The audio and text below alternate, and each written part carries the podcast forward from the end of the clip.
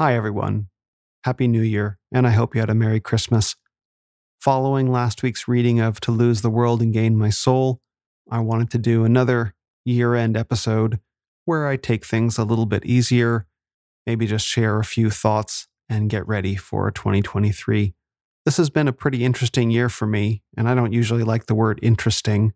Most of the time, when people say interesting, they don't actually mean of interest. But in my case, I actually mean that this has been a year of some pretty impressive professional growth for me, and also some pretty significant unforeseen personal challenges, which have kind of served as headwinds that have halted a bit of forward progress. But I kept moving nonetheless. So, as we wrap up the end of the year, I have over 11,000 followers on Instagram, more than 5,000 followers on Twitter. I've got a few hundred email list subscribers, I'm closing in on a thousand subscribers on YouTube, which is a pretty big deal. That'll actually allow me to be monetized. So that's a pretty exciting milestone for anyone on YouTube. And this podcast has now crossed 10,000 monthly downloads, which is also a huge milestone. I think it's generally understood in the podcasting world that once you get to that level, you're considered a quote real podcast. And so that was a big achievement just a couple months ago. In addition to all that, I spoke at a conference, the Line 2 conference in February, which was a pretty big deal. I appeared on Cultish, and I'm still getting emails about that appearance. I did the Rewire the West video series. And again, I really urge you to check out episode five if you haven't done that yet. I had my two year anniversary podcast with the crew from Spirit Dream and had some pretty amazing other appearances, like on the Psychedelic Christian podcast and the Svetsky Wake Up podcast, both of which gave me an opportunity to talk about my experience with psychedelics and what I think about them today. Behind the scenes, I've also been working on a documentary project. You may have heard some of my guests mention it, one or two of them. It's not something that I talk about much publicly, but it's hopefully something you're going to hear about soon.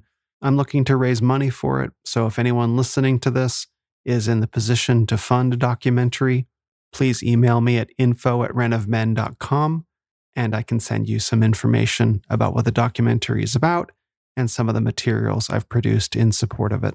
And there have been some cool developments with the documentary during this past year as well. It's also been a year of a lot of creative growth. For those of you who follow me on Instagram, my obesity, Christianity, and relationships series has been massively popular, and I hope to do episode three of that at the start of the new year. I think episode one has been my most liked post of all time. I've also produced a number of different reels for Instagram, so that's been very exciting, up leveling my video production game. And another thing that I wanted to say, by the way, while we're here, is that everything you see from the Renaissance of Men is done by me. So every tweet that you read, every email newsletter, every Instagram graphic, every video, every reel, it doesn't matter. Everything you see from the Renaissance of Men is done by me. The only exception to that is the website, which was done by the magnificent Tigrit Agency here in Phoenix, Arizona. Brandon also did my photography, which you might see around from place to place. But aside from the photographs of me and the website, everything you see from the Renaissance of Men is done by me. So it's especially gratifying to have seen so much growth, particularly in the second half of this year. It's really rewarding to see so much fruit from all my different labors. And of course, from the podcast also. Many of you are listening right now. Probably some of you have been with me since the beginning, and I'm sure you've heard the creative growth over the past year as well. And so I did want to share some of the changes I'm going to be making in the podcast, just to let you know that they're up ahead. The first big change I'm going to make is that I'm going to try to move away from talking about masculinity, period. I'm going to try to change the conversation to talk about virtue or virtuous masculinity. One of the challenges with talking about masculinity, period, is that masculinity is amoral. It's not immoral, it's also not inherently moral. Masculinity can be used in immoral ways, it can also be used in moral ways. This is where the phrase toxic masculinity gets its power from, that you can actually use masculinity counterproductively both to your goals and other people. Virtue, on the other hand, is inherently positive. So, if we're talking about virtuous masculinity, I think that's something that everybody wants. And so, I'm going to try to start shifting the dialogue a little bit to go more towards talking about virtues or masculine virtues or virtuous masculinity. So you're probably going to hear the word virtue quite a lot this year. That also explains why I chose the 100th episode guest that I did, but I'm not going to reveal that just yet. But the reason why I chose him as a guest is that he's uniquely qualified to talk about virtue from a philosophical perspective. And I'll just leave it there. I don't want to ruin the surprise. The other good thing about virtue is that virtue is not a unilateral conversation. There's no such thing as a solitary virtue. So if you think about strength, strength is a virtue, right? But strength alone can become counterproductive. Like, oh, he's just a strong man. He can lift heavy things, like, cool, right? But virtue has to live in constellation. So a strong man and an honorable man, those two virtues together are very good. A strong man, an honorable man, and a gracious man, even better. A strong man, an honorable man, a gracious man, and a wise man, even better. So, as we talk about masculine virtues, you can begin stacking these virtues up to really become a truly well rounded man. And we can cultivate virtues individually. I think this is a much better way to talk about masculinity than saying masculinity is just this thing that men are lacking. Yes, that's true, but you can grow in your masculinity and still not know what you're going to direct your masculinity towards. So, as we change the conversation from pure masculinity to virtuous masculinity, the virtues give the men direction for the masculinity to be applied to. And that really determines whether a man is a good man or not a good man. And obviously, as I think we'd all agree, we need more good, virtuous men, which means we need to have a discussion of what virtue is and how we can bring them to bear on our society today. So that's one of the changes you're going to hear over the course of this next year is much more conversation about virtue. So I apologize in advance if you hear me using that word a lot. Another thing that's going to change is my opening monologues are going to get a lot shorter. So right now, usually they run anywhere between 1,000 to 1,500 words, and I love doing them. The only problem with the opening monologues is they've started capturing some of my best thoughts, and they're captured in a format that can't really be shared. So I spend a lot of time, as you probably can imagine, writing these opening monologues and then reading them at the front end of four hour podcasts. So here I am taking some of my very best thoughts and putting them in a format that can't be shared. Now, I do this in all sorts of ways. I enjoy sharing my thoughts when they come out, but I think a lot of people would really enjoy hearing my thoughts about courage or masculine virtues or, or whatever it is in a format that they can share with their friends. And so, where those monologues are going to show up will be here, most likely. I'm going to aspire to start recording those essays here extemporaneously, kind of like I'm doing now. So, it's not going to be taken away from the podcast. It's going to be added in, maybe in their own standalone episodes. Or you'll see them on YouTube, and I can take the audio and I can put it here. So you're not going to get less content from the Renaissance of Men. You're going to get the same amount, just parsed a little differently. Now, that doesn't mean the intros are totally going away. I do think it's important for me as a podcast host to introduce my guests, but it doesn't need to be a long philosophical discourse before I tell you who they are. I may still do that from time to time for the right guest, but now with the shorter intros, we can also get straight to the interview, which I think is the part that most people want to hear. Now, certainly many of you enjoy the intros. I get feedback about that, which is why I'm going to continue doing them just in a different format. Another reason behind that is over the past couple years, I've really had the opportunity to develop my voice, as they say, and find out what it is that I have to say uniquely in the space. And so I'd like to put more of my thoughts out there into the world so I can attract men and also women who want to hear what I have to say. And just on that point, before moving on to the next topic, I checked on Instagram today. 60% of my audience is men and 40% is women. I should also point out that my top two most downloaded podcasts of all time are by women, Alison Armstrong and Annalise from Feminine Not Feminist, and my most watched video on YouTube is Suzanne Venker. My second most watched video on YouTube, I think, is Pastor Doug Wilson with Christiana Hale. So it's not lost on me the irony of doing a podcast called The Renaissance of Men and having some of my most popular episodes be women. But it's actually proof that what I'm doing is working. Because when I originally designed this brand, it was supposed to do three things. The first thing that it's supposed to do is that strong men should look at it and be able to see themselves reflected in it. It shouldn't be unfamiliar to strong men. The second thing that the brand has to do is appeal to aspirationally strong men. They have to feel like they can achieve the brand promise. And the third thing that the Renaissance of Men brand had to do was be non threatening to women. It doesn't need to bow to women, but it needs to be non threatening to women so that women understand that in trusting men to the Renaissance, they're not going to get back a tyrant. That was very, very important to me. So that some of my most successful episodes have been with women proves that I've succeeded. And the men who listen to me prove that they see themselves reflected in the brand. And the quality of guests that I've gotten demonstrates that it appeals to them as well.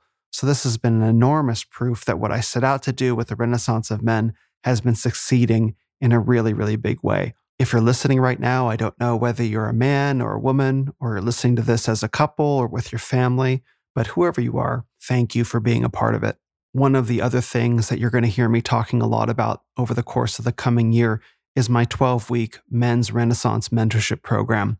It's something I've been working pretty hard on over the course of the past year, and you've probably heard many of the ads that I've played in the middle of the podcast episodes that have highlighted different aspects of the mentorship as I've been discovering what do men really need. And I think one of the troubling aspects of the men's movement in general is that it's really susceptible to cults of personality. So, what is a cult of personality? A cult of personality is when you get into a masculine content creator's orbit and the sense that you get from everything that they're talking about is that they're trying to turn other men into mirror images of themselves. That's a cult of personality.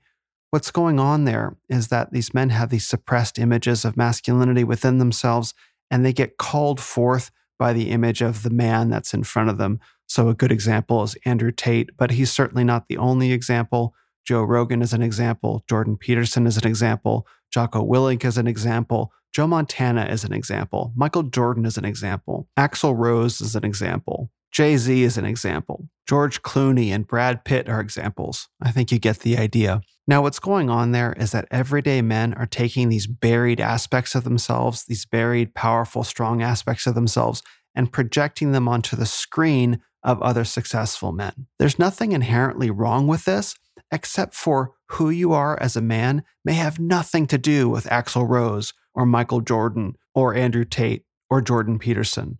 You are not the same man that he is. And real quick, to be fair, women do this too. This is where Oprah gets all of her power. Women also project the best aspects of themselves onto this avatar. Now, again, that itself isn't bad, but that process allows those avatars to exploit men for money. What you're selling isn't actual masculine transformation, you're selling the feeling of it. Now, this is a very common thing. It's tragically common. And it's one of the reasons why I think men continue to be in the state they're in. I've often said that the men's movement tries to solve the problem of father hunger using lots of older brothers. What men truly need is fathers. And what a father is supposed to do is supposed to see the unique nature of his son and bring that out. That's in the ideal. Good fathers don't try to turn their sons into carbon copies of themselves. Now, unfortunately, if a man hasn't been properly fathered, you can't ever get that opportunity back. But what you can do is give him the opportunity to be supported and learn who he is for himself and learn how to express that. And that's entirely what my Renaissance mentorship program is about. Now, I'm not here to pretend that I'm anyone's father, because I'm not. But I do think that having gone on my own journey of transformation, I'm qualified to help lead men through a similar process. Also, if you remember my essay, To Lose the World and Gain My Soul, I've seen quite a lot of the world, and that's given me a perspective on not just human diversity, but masculine diversity. I've been to so many different countries and seen so many different cultures. I understand the things that make cultures unique, and that gives me an appreciation for the things that make men unique. Now, I have a mentor that I work with. His name is Glenn. And one of the things that he taught me is that men are like trees. All trees have the same general features, but no two trees are alike. So if you're trying to force a pine tree to be like an oak tree, that's not going to work so well. And you get a lot of that in the men's movement. I'm a pine tree. I'm the best example of trees in the world. Like, well, you're kind of adapted for one particular environment. And then you have another guy saying, I am an oak tree. I am the best tree in the world. It's like, well, maybe you're suited for that environment. And so you have a man coming into this environment trying to sort out who am I? Do I be a pine tree? Do I be an oak tree? What if that man is a spruce tree? Now, I'm dragging this metaphor probably a little bit further than it needs to go, but I think you get a sense of the problem. Each man is unique. Every man is unique. He has his own story. He has his own upbringing. He has his own unique needs, wants, and hopes and dreams.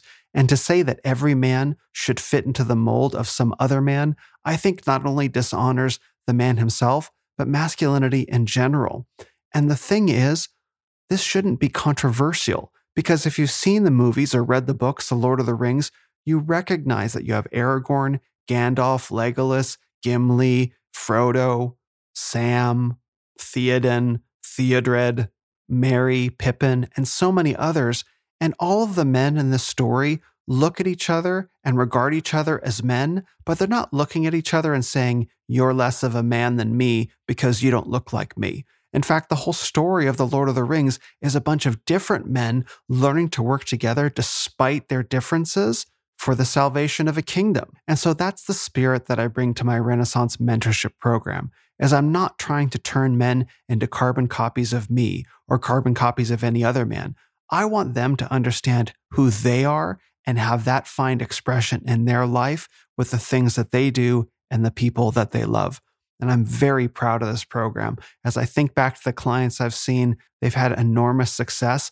And I look at that and I say, this is the result of their efforts to become the men that they want to be. And that's the thing that's most exciting to me to see all these men becoming their image of themselves, not the image of another man or even me. And so that's a big part why the Renaissance of Men brand had to be non threatening to women, because I want women to know, I want your girlfriends to know, I want your wives to know that if you trust yourself to this program, you're not going to come back a totally different and transformed man in a way that your wife or girlfriend or mother or sisters won't recognize.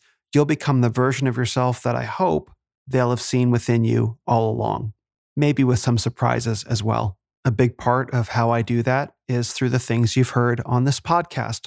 I do a lot of listening. I do a lot of asking questions.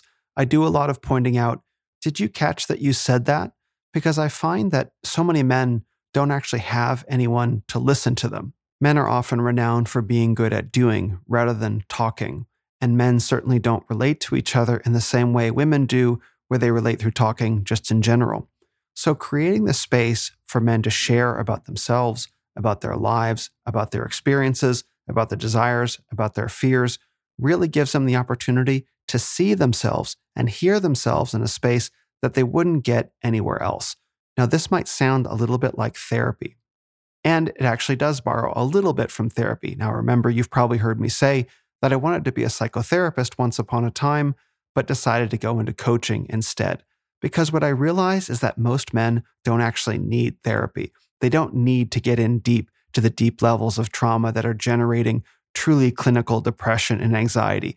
There are men for that that do a fantastic job. Dr. Shawn T. Smith at Iron Shrink on Twitter, Ken Curry, who you've heard on my podcast as well, at Solid Man on Twitter. Both of these men are highly skilled therapists. And if you're looking for a therapist in particular, I'd be happy to contact them and find a therapist for you. But what I realize is that I don't think most men really need that. I think what they need is a feeling of efficacy in the world, which is why they need coaching. They need someone to guide them towards their habits being transformed, towards doing new things in the world and seeing that they can be effective in their lives.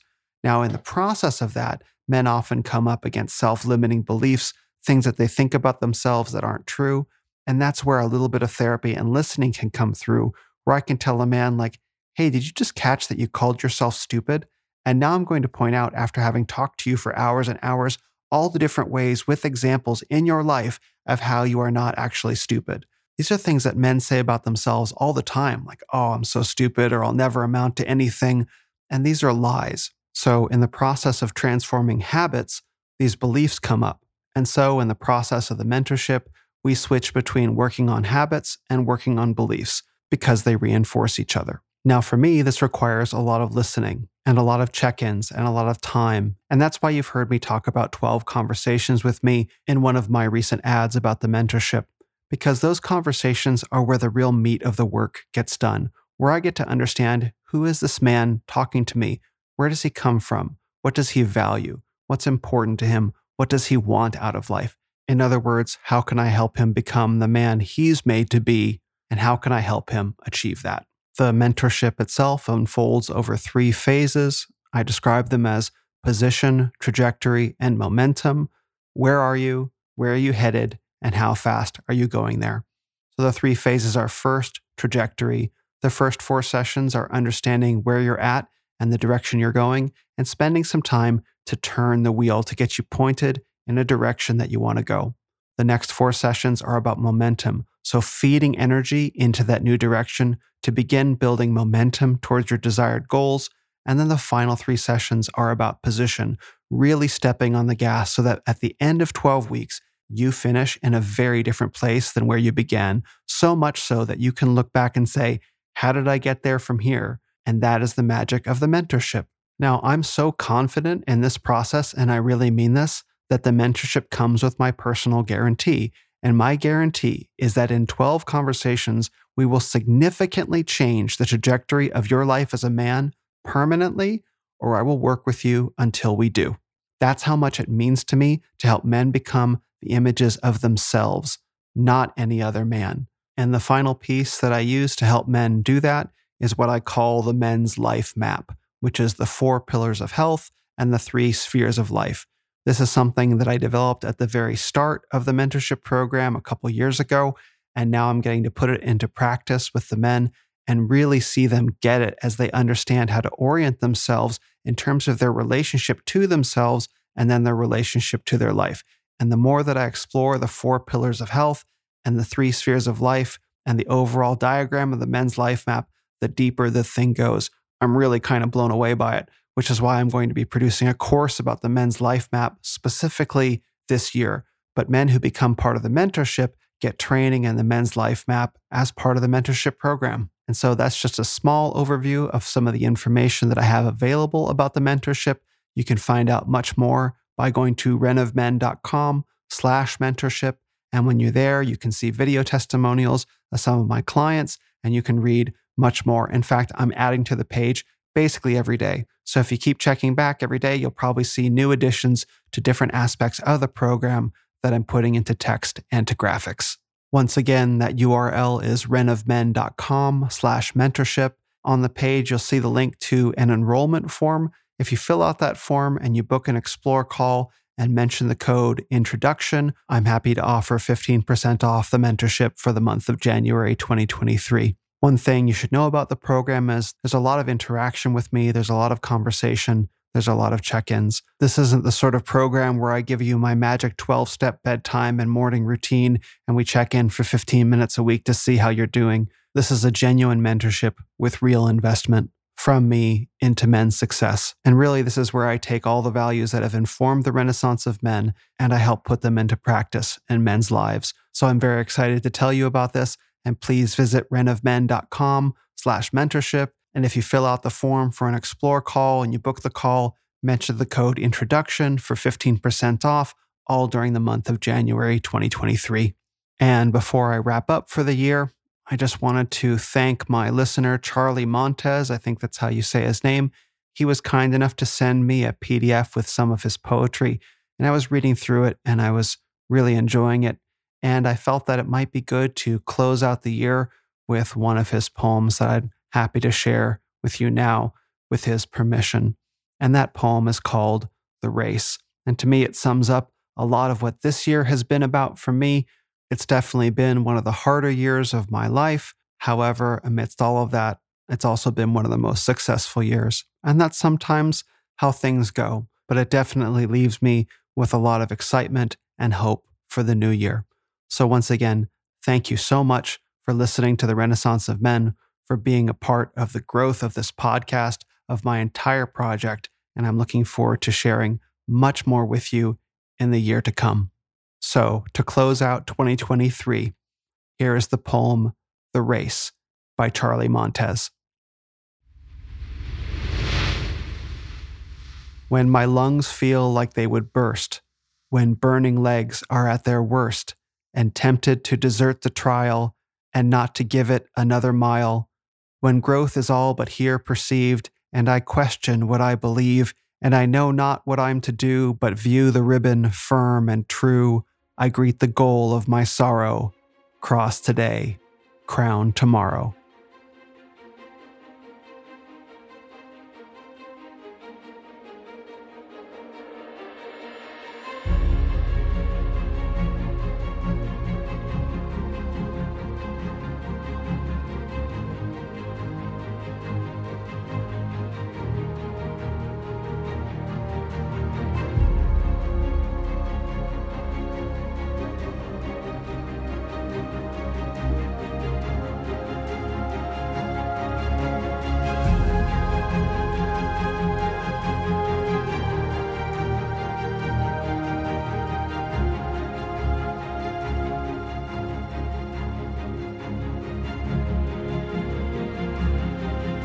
Thanks for listening to this episode of the Renaissance of Men podcast.